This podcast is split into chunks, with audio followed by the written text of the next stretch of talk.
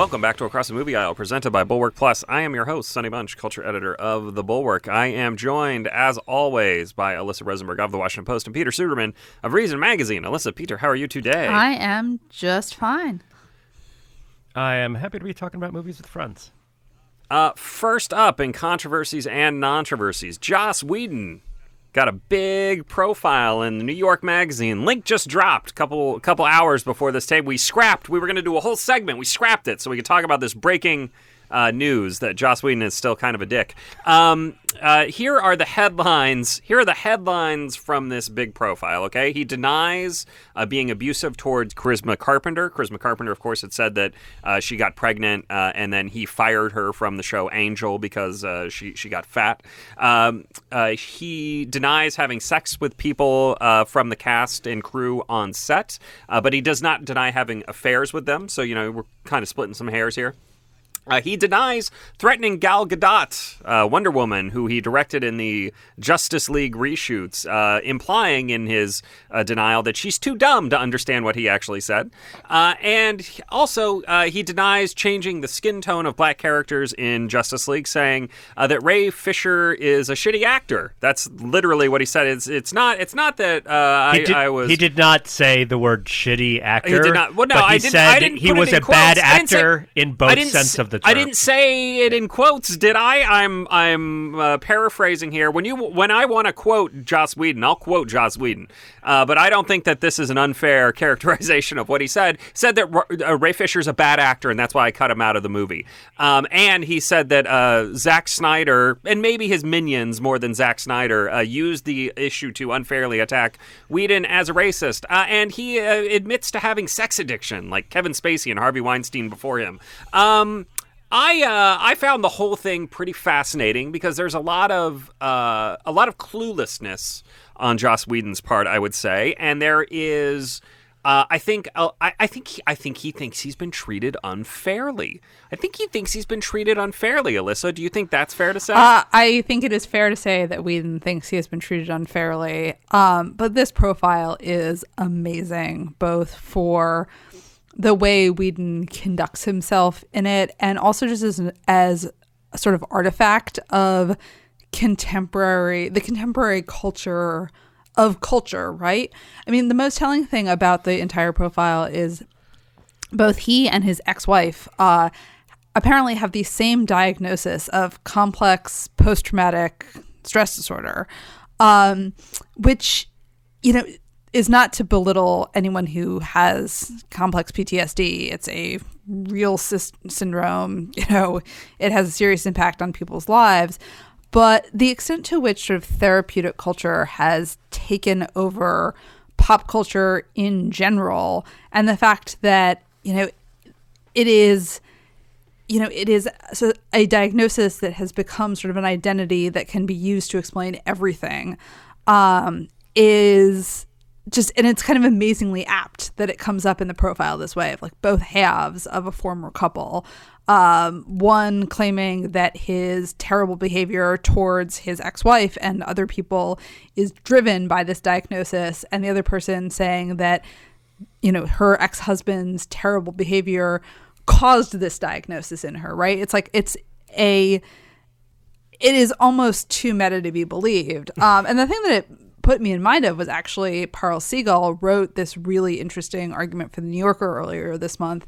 Um, it's it's uh, you know the case against the trauma plot, and it's about how you know all stories now are sort of looking backwards for explanations as opposed to being driven forward by plot, or to the extent that they're driven forward by plot, it is in service of the so sort of the return to the past to try and figure out where characters' motivations come from and what their actions are driven by. And this profile is both such a textbook example of that storytelling mode and an illustration of the flimsiness of it. Uh, it's just amazing. I mean, you know, Whedon essentially claims to have been excavating his past, particularly his childhood.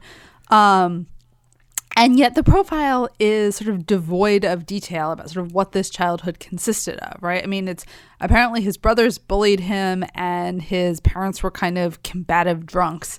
and you know there was a childhood tragedy involving like a Yeah, drowning of a school one of his friend. childhood yeah one of his childhood friends died in a pond and he just like kind of tosses this off in the profile as maybe this yeah, is why i'm like this I don't know. um, but It's all kind of like the cave scene in Avengers 2.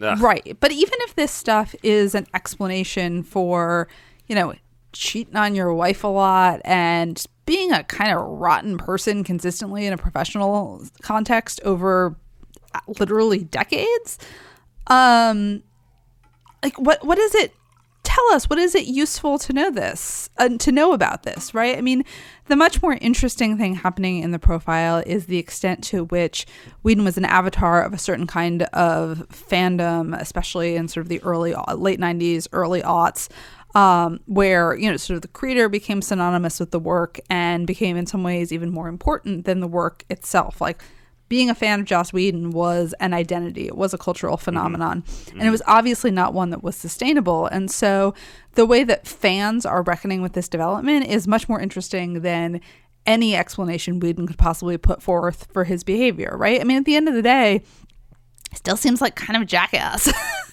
and you know, the the attempt Well, to explain that just it's it's not even that it's not exculpatory, it's not interesting. Yeah.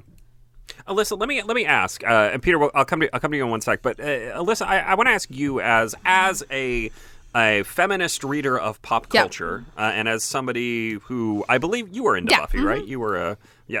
Uh, do you do you how much of how much of this fall from grace has to do with specifically with people feeling betrayed by him, like they thought they knew him, and they thought that this was uh, you know one of their people, and it turns out that a lot of his posturing uh, is a cover for his own bad behavior. Yeah, I mean, look, I think one thing the profile gets at really well is the extent to which Whedon made himself accessible to fans. That he, you know, participated in message boards and had, you know, uh, even went to some sort of fan get-togethers and stuff. He was, you know, he made himself a consumable object, and it seems pretty clear that you know Whedon kind of embraced you know the feminist readings of his work and positioned himself as a feminist in part because you know it made him popular it got him laid it was you know i think that some of you know his interest in women's stories is you know genuine and interesting um and i think buffy is great television whether or not you think Joss Whedon is a good person. In some ways it is even better television for its sort of complexity and darkness. I mean there's a there's a subplot where um you know, Buffy begins a relationship with a vampire who tried to rape her at one. And this was something that you know some very straightforward feminist readings of Buffy, you know, sort of painted as you know read not unnaturally as sort of troubling or problematic, but that was sort of what was interesting about the story that Buffy at that point was, you know, working through some of her you know, trauma from vampire slaying by engaging in a relationship that was not super healthy for her, that, you know, involved risk and kind of giving up some power. And so, to the extent that, you know, the feminism of Whedon's work is complex, that his, you know, his heroines are not always making choices that are, you know, heroic or fit neatly to a simple story of empowerment, that makes that work more interesting. Um, and Whedon himself, you know, clearly is a more complicated person than the one he benefited from being perceived as being for a very long time.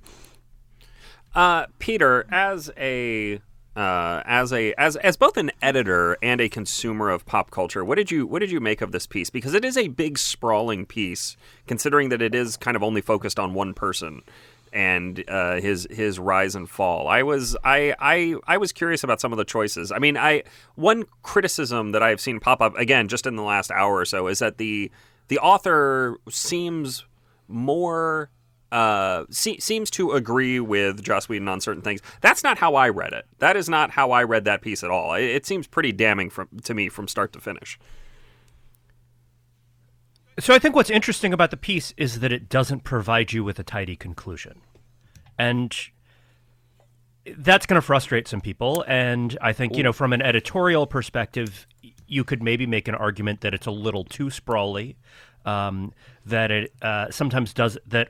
On the one hand, it seems to want to sort of capture the whole online argument about Joss Whedon, like from you know the late 1990s until now in a single piece. And on the other hand, there are places, as Alyssa said, in particular with like Joss Whedon's backstory and his childhood, where it seems to sort of suggest something without actually following the rabbit hole. You know, like following that that thread enough, right? And and you could perhaps you could make an argument maybe that this piece should have followed uh, a a single thread uh, or, or or a smaller number of threads a little bit more.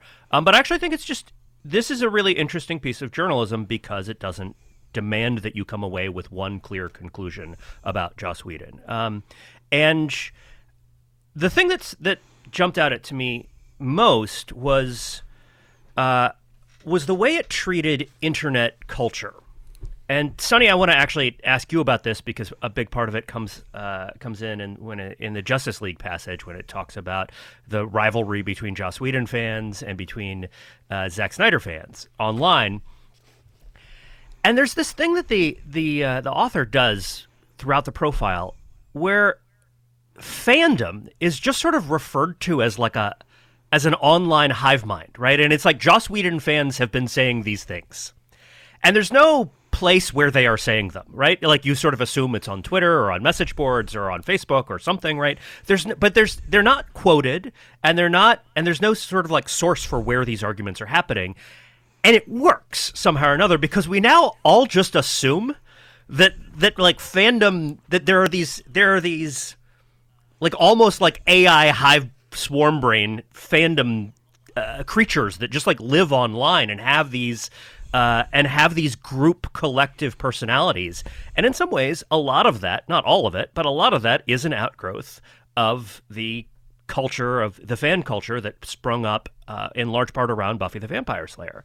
And so just it's it's just a really interesting yeah. choice to treat to treat Whedon fans as a character who yeah. don't who like don't need to be like, it's not that there's no quotations blob. of individual there yeah. there's a couple of little individual you know quotes here but mostly it's that Whedon fans are their own character that's a really interesting yeah. choice and then, I mean and then you know what what Alyssa said I, I thought was was just spot on um the this piece I don't know whether it is actually engaging in it itself or whether it is showing us that Joss Whedon is doing this but this piece does an awful lot of sort of um it gives it shows us a world in which all problems and all bad behavior are medicalized because when you medicalize them, when you say this is a therapeutic, this is something that's wrong with me, uh, I have an ailment, then it excuses your bad behavior, right? Like this J- Whedon's special form of PTSD, whatever it is that he was diagnosed with, he is deploying that. And I'm not saying he doesn't have it, and I'm not saying it's not a real diagnosis or, or that it doesn't actually affect people here.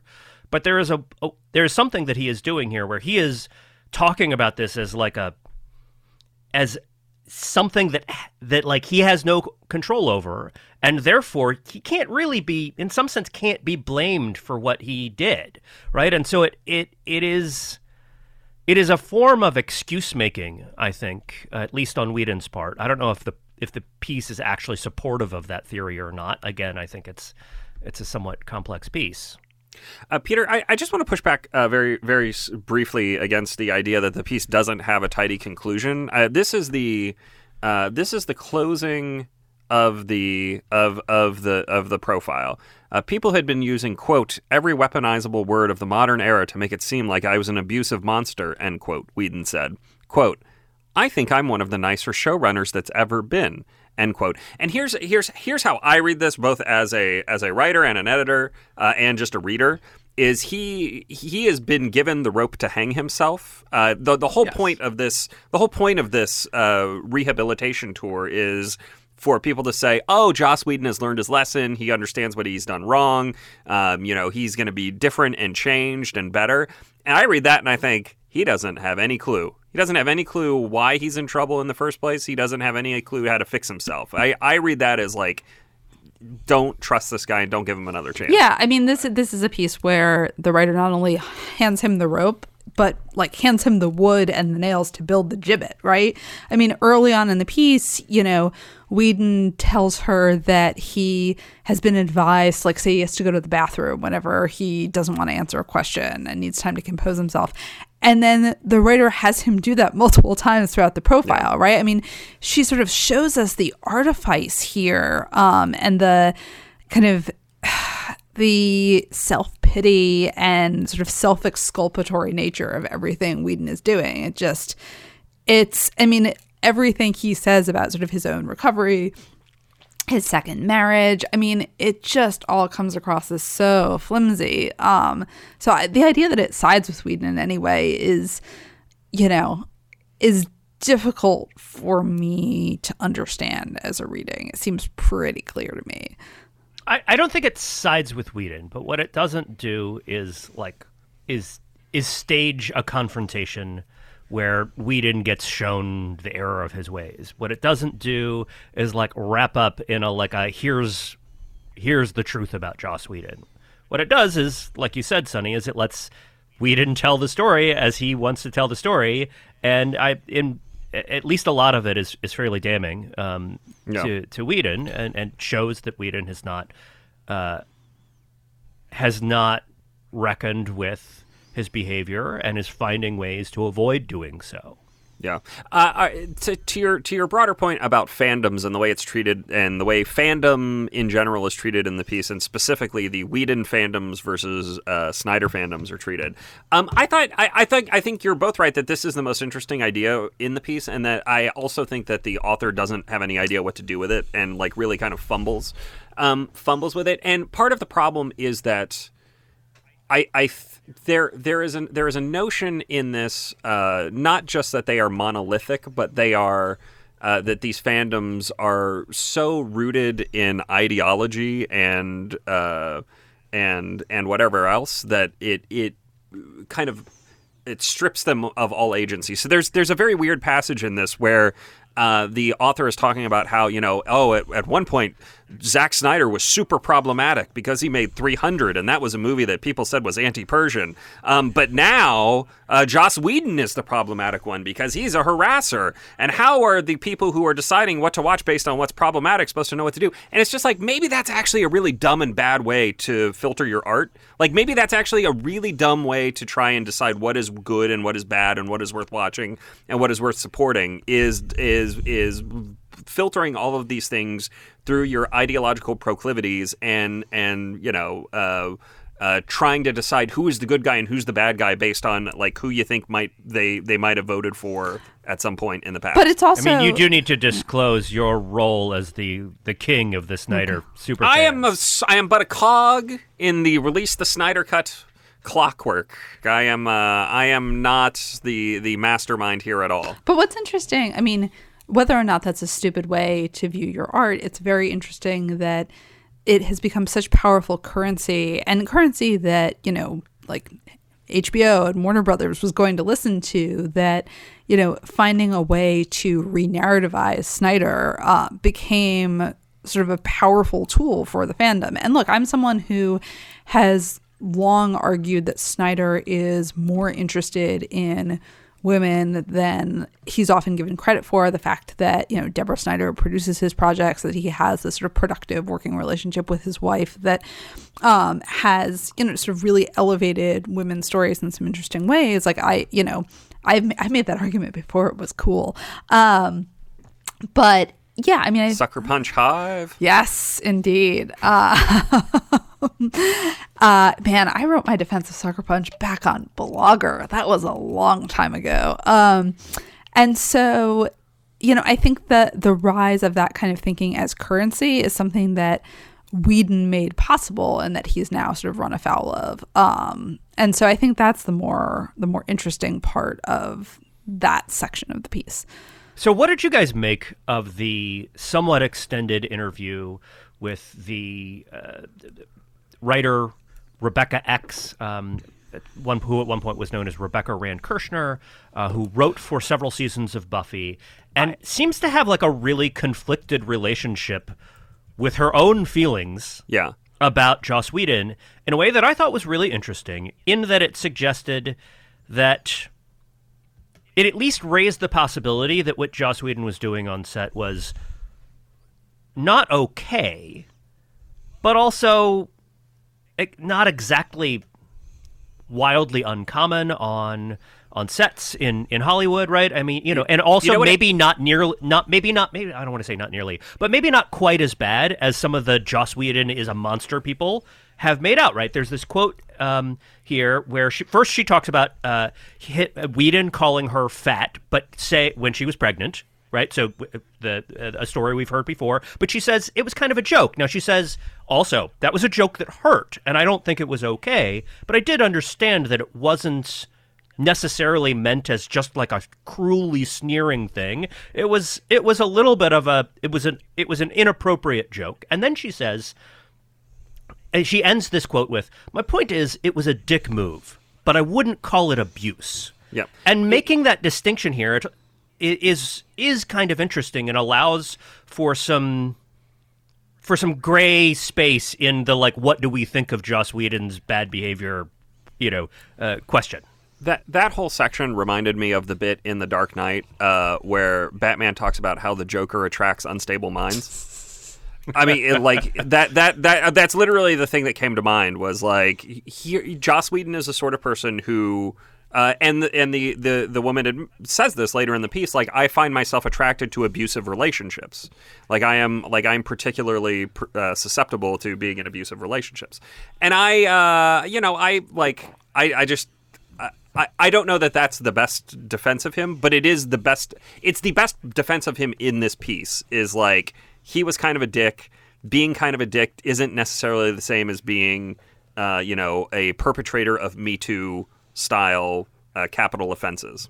Yeah, I think that's right. Um, and I think it's, I think it's probably too long as a section of the piece. Um, just you know, from a sort of editorial perspective, but it gets at these sort of the mixed feelings that people have about Whedon. Um, and I think, and about the fact that drawing that line between clearly abusive behavior and someone just being relentlessly unpleasant can be difficult. Yeah. Uh, so, what do we think? Uh, is this profile of Joss Whedon a controversy or a controversy, Peter? Well, Joss Whedon is a controversy of a sort, right? Like that's why this profile exists. Is the profile itself? I don't. I mean, I- I don't know. I think I- the answer is is no. I think the profile itself is a controversy, but Joss Whedon's behavior and career is a controversy, and so yeah. Uh, Alyssa, what do we what do you think will- here? Let me let me let me clarify. Uh, do you think that Joss Whedon's uh, continued existence on planet Earth as a human being is a controversy or a non-controversy? Um, I think it's non-controversial, but only because hellmouths don't exactly don't actually exist, and therefore we can't throw him into one. Uh, I think I think it's a controversy that he has no idea why uh, people hate him, and he has no idea how to get himself out of this hole. He's a, he strikes me as like weirdly unself-aware for somebody who is as self-aware as he kind of portrays himself to be. So. Boo, Joss Whedon. Uh, if you enjoy this show, uh, and who doesn't except for Joss Whedon, it's great. Please head over to atma.thebulwark.com where Peter uh, and I will discuss the greatness of Scream and make the case uh, to Alyssa that even fraidy cats like her should go see it. Uh, and now on to the main event Macbeth, the tragedy of Macbeth. It's director Joel Coen's first solo effort. He did not make this with his brother Ethan, uh, which is it's somewhat somewhat controversial. Um, it is, of course, the retelling of Shakespeare's classic uh, tragedy of the Scottish noble turned king turned uh, madman uh, turned tragic dire I guess tragic, tragic victim of death. um, uh, but it, uh, it, it, it, so here's the thing about uh, filmed Shakespeare is that it, it it has this weird dual problem where if you try and film it as a play, you run into all the problems of a film play, and if you try and film it as a movie, you run into all the problems of Shakespeare in the modern uh, world, which is that it doesn't quite make sense. I mean, the only the only film I think that has really squared that circle nicely is Baz Luhrmann's Romeo and Juliet. Uh, but that was so artificial and so full of artifice that it was it was different. Uh, what they what what Joel Coen does here, I think, is very interesting. He basically uh, avoids this trap by making it look like a film play by shooting every scene uh, as if it was built for the stage, but then filming that like it's a movie. I mean, it's it looks like uh, a a movie that takes place on about a thousand different stages, which is interesting and different, not quite how it has been done before. Uh, it calls to mind the German expressionist films of uh, of the 1920s and 30s. Lots of sharp angles, lots of shadows, lots of uh, real stylization here. It's very the Seventh Seal meets Ansel Adams. Yeah, or like the Cabinet of Dr. Caligari, or you know stuff like that, right? Um, uh, Denzel Washington plays Macbeth here, um, and I am not. I am not the Macbeth expert. I'm going to kick this to Alyssa to, to kick us off here in a second, but I I am not the the Macbeth expert. But I feel like this is a slightly older Macbeth than one usually sees, um, and I I I like that treatment of the character as opposed to some of the the younger Macbeths because it makes him and it works specifically with the Coen brother style because it makes him feel kind of more pathetic than a younger Macbeth. He's like he's this is the last gasp of somebody who has spent his whole life being passed over time and again, despite being you know competent and thinking he deserves more. Um, he uh, feels a little bit henpecked by Lady Macbeth in a way that I don't know that I've seen before, um, and I. I uh, I love what Denzel does with this, just in terms of line readings. Um, there's this just wonderful moment, kind of late in the film, as he has entered full Mad King phase, uh, where he he tells a character to take thy face hence, and it just ma- has made me laugh uh, b- both times that I've seen it. Um, uh, also great, Kathryn Hunter as the three weird sisters, the witches. Uh, she is a like uh, a veteran stage actor, but also kind of a contortionist. She's doing weird, interesting things with her body that seem uh, almost supernatural. And Stephen Root as the wacky porter, you know, making sex jokes. Love love a good sex joke in a Shakespeare movie uh, or play. And he is perfect here. Um, I have to, uh, so I'll be honest. I watched this twice. I watched this once during award season, and I was kind of like, oh, okay, this is fine. It's Shakespeare. I like Shakespeare. Macbeth. It's Macbeth. Macbeth is one of the best Shakespeare plays. Everybody, everybody loves Macbeth. But it didn't do a ton for me. I watched it again a second time with subtitles on in f- glorious 4K on my TV, as opposed to a crappy, you know, 1080p stream, like a like an idiot. Um, and uh, it just it I, I I realize now that I basically have to read Shakespeare. I just have no ear for it. This it's a lot like musicals for me. I need I need the subtitles because I uh, otherwise I just get kind of lost and confused. Um, but I am a schmuck, and we all know that. Alyssa, you are the uh, Shakespeare expert on the show. I think. Um, how uh, does this compare to other adaptations of Macbeth that you have seen? So I think the most interesting thing about it as an adaptation, aside from Washington's performance, which I think is tremendous, is actually what uh, the uh, what it does with a secondary character, um, the the Thane of Ross, um, who is played by um, Alex Hassell, who's I think primarily a British stage actor, and um, I want to back up a minute because one of the mysteries of Macbeth um, is sort of known in in the collective scholarship of it is the mystery of the third murderer. Because when Macbeth sends um, two men to kill Banquo, he, you know, he only assigns two of them the job. But in the play, a third murderer shows up. He has like six lines. He's basically a non-character. And there has been a scholarly debate about who the third murderer is supposed to be because he just sort of materializes in that scene and he's not seen anywhere else. Um, there are some people who think it's supposed to be Macbeth himself who is showing up to make sort of make sure the job gets done. And in this version, the third murderer is Ross. And, you know, Ross is another one of, you know, Duncan's Thanes. He's a lord. And, but the, you know, the movie makes a couple of other changes too, right? He is both he shows up at the murder of Macduff's wife and son, and then is the person who comes and informs Macduff that his wife and child are dead.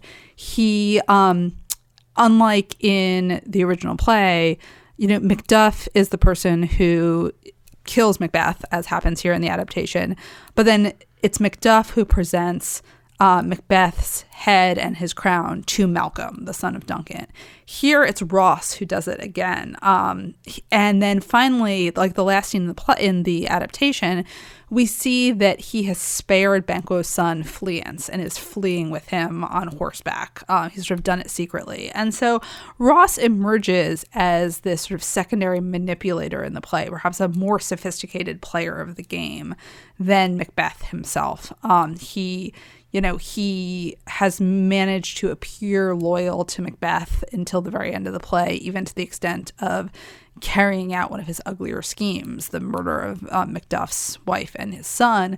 But at, you know, he but he manages to maintain Macduff and Malcolm's favor, even as at the end he is riding off with the child who presumably, you know, it is the fulfillment of the prophecy that Banquo will give rise to a line of kings. And, you know, th- that was sort of intended to be um, you know, taken literally in when the play was originally written. You know, um, James First was thought to be descended from Banquo and you know the real Scottish um, figure to some extent, and so you know, weaving in the contrast between this older man who acts ultimately, you know, sort of in a way that is he sees as calculating, but is sort of rash to gain a kingship while at the same time, this younger man is working much more subtly behind the scenes.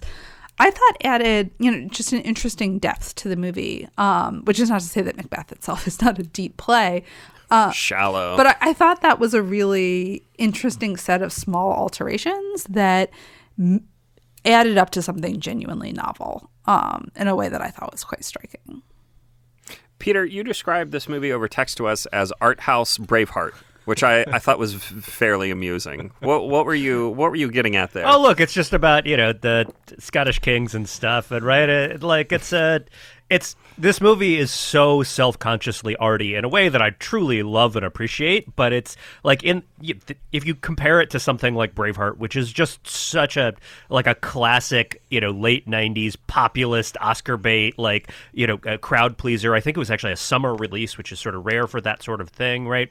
But just like feels like they they feel very different, right? Um, uh, but they're both in some ways about. You know, who's going to be king of Scotland. Um, and, uh, and, that's all I was really getting at. Um, uh, no, this is this is an interesting movie in in a bunch of ways. Uh, you pointed out the art direction, Sonny, and I think that's just the thing that is really interesting here, just because of the uh, the way that it kind of channels German expressionism. As it happens, I uh, I watched Tim Burton's Batman Returns just a couple of days before watching this, and it was really kind of notable how much. Well, I don't mean to say that that uh, this movie drew from Tim Burton's Batman films.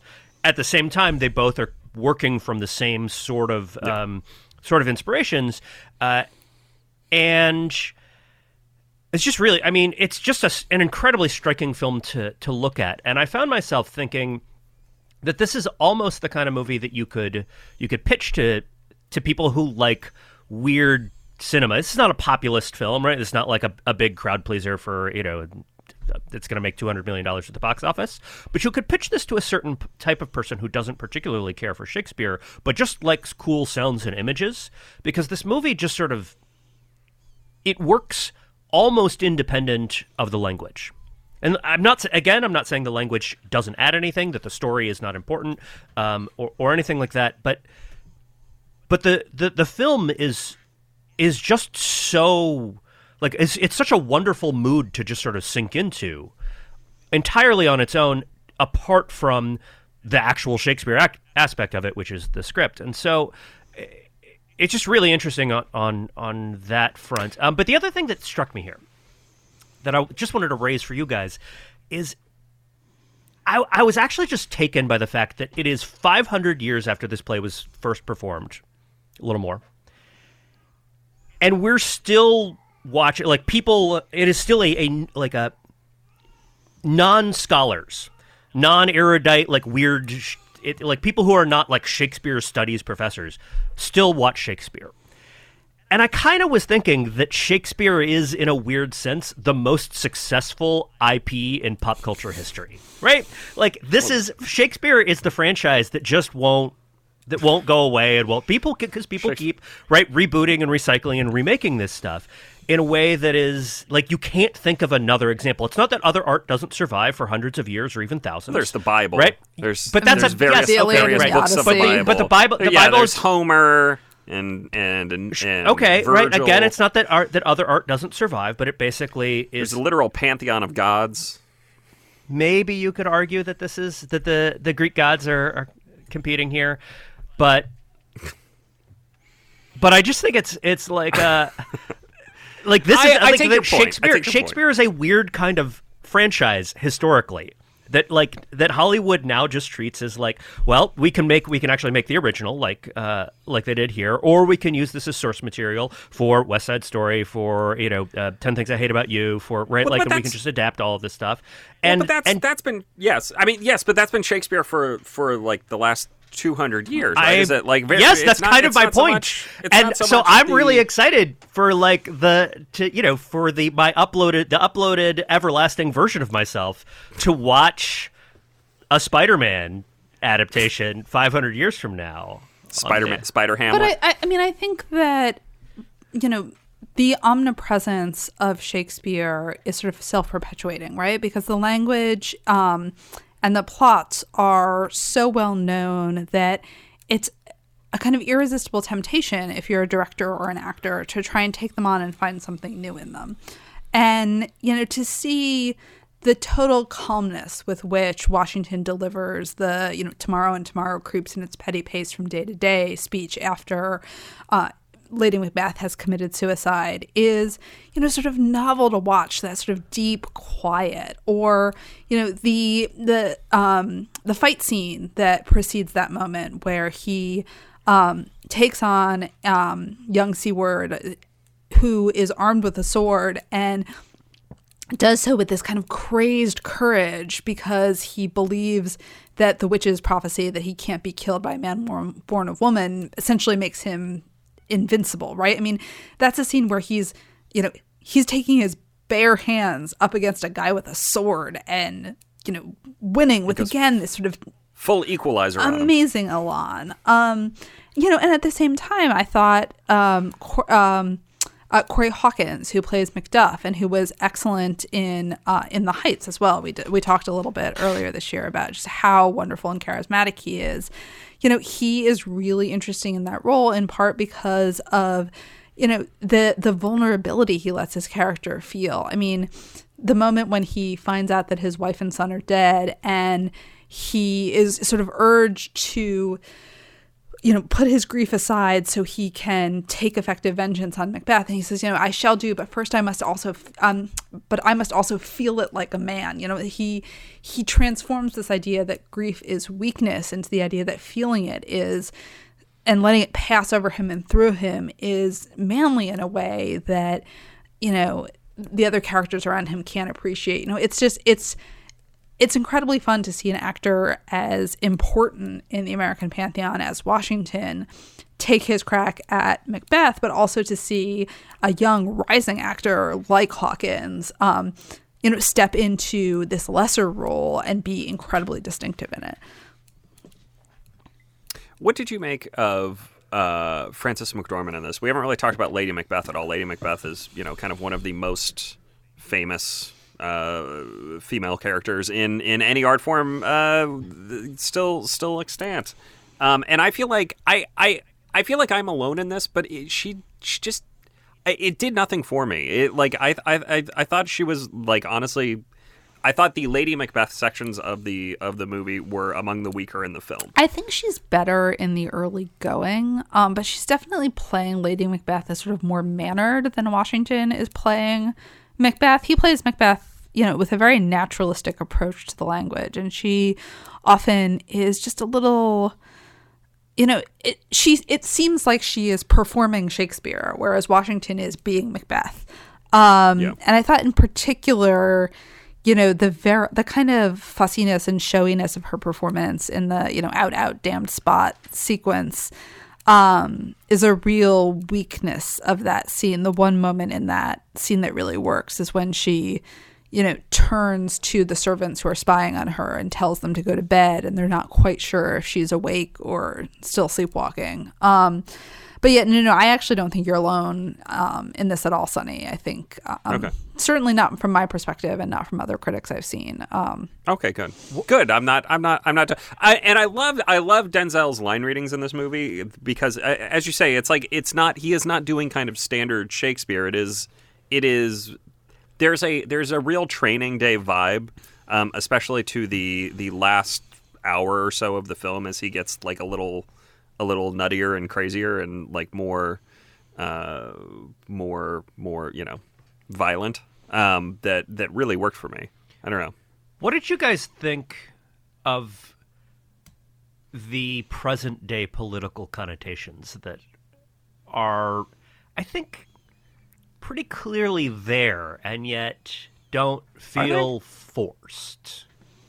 Well, I did not feel. I did. uh, I. I will be honest. I did not feel anything about modern politics watching this. you didn't think that it was an interesting choice to make a play about a mad king, about somebody who who whose like desire for power leads them to madness and like murder and bad decisions right now. Like Uh, the- it- the more- it's, like the- strike you as like a like a choice The that ballsier has some thing- relevance. The ballsier thing would have been to do Trump as King Lear with, um, you know, like gender flipping some of the daughters into you know, Trump's rotten sons, and trying to make us feel sympathetic to him. No, I actually, I, I thought part of what was fun about watching this was the sort of the way that the production design, the costuming, etc., kind of takes you out of time deliberately where you know the costumes are you know sort of intended to be historically accurate but the architecture is meant to be